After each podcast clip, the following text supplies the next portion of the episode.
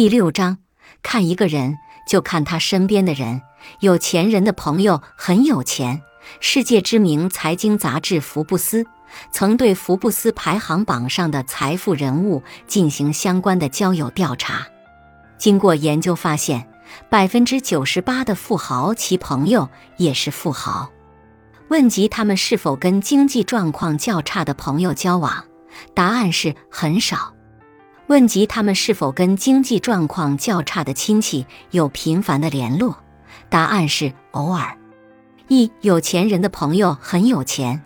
有人认为有钱人的世界很现实，有钱人只跟与自己处于同一个圈子的人交往，因为同一个圈子的人可以为他们创造更大的利益。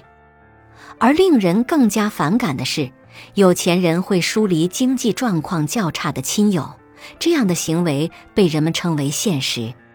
可是有钱人是不是真的很现实呢？是的，有钱人很现实。福布斯的抽样调查就证明了这一点。有钱人并不喜欢帮助和救济比自己经济状况差很多的亲友，他们也不喜欢跟这种类型的亲友交往。但是他们认为自己并非为富不仁，因为他们这么做是有原因的。有钱人认为每个没有成功的人都有失败的原因，比如思想消极、缺乏毅力等，所以他们不喜欢跟这类人交往。他们无法理解其他人为什么不能够成功，而没能成功的人也无法理解他们需要付出什么样的代价和努力才能赚更多的钱。这些人往往错误地将有钱人归结为幸运的人。正是因为观点不一致，所以有钱人没办法跟经济状况大不如他们的人交往。其次，圈子不同，很难有共同语言。经济状况稍差的人可能会批评某个品牌的包包太昂贵，购买游艇完全没必要。而有钱人看待这些消费和喜好则有完全不同的看法。观念不同的人在一起谈话，自然也会觉得无趣。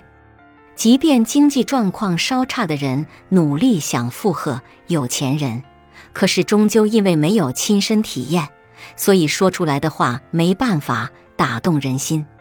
当然，有钱人更不喜欢救济经济状况大不如自己的人，这点在经济状况稍差的人看来是非常不能原谅的。他们认定有钱人是可以雪中送炭的人。可是有钱人则拥有不同的观念，他们认为授人以鱼不如授人以渔。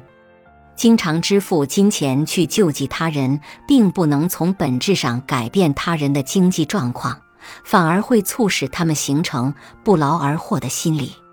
所以这也是有钱人看起来很现实的原因之一。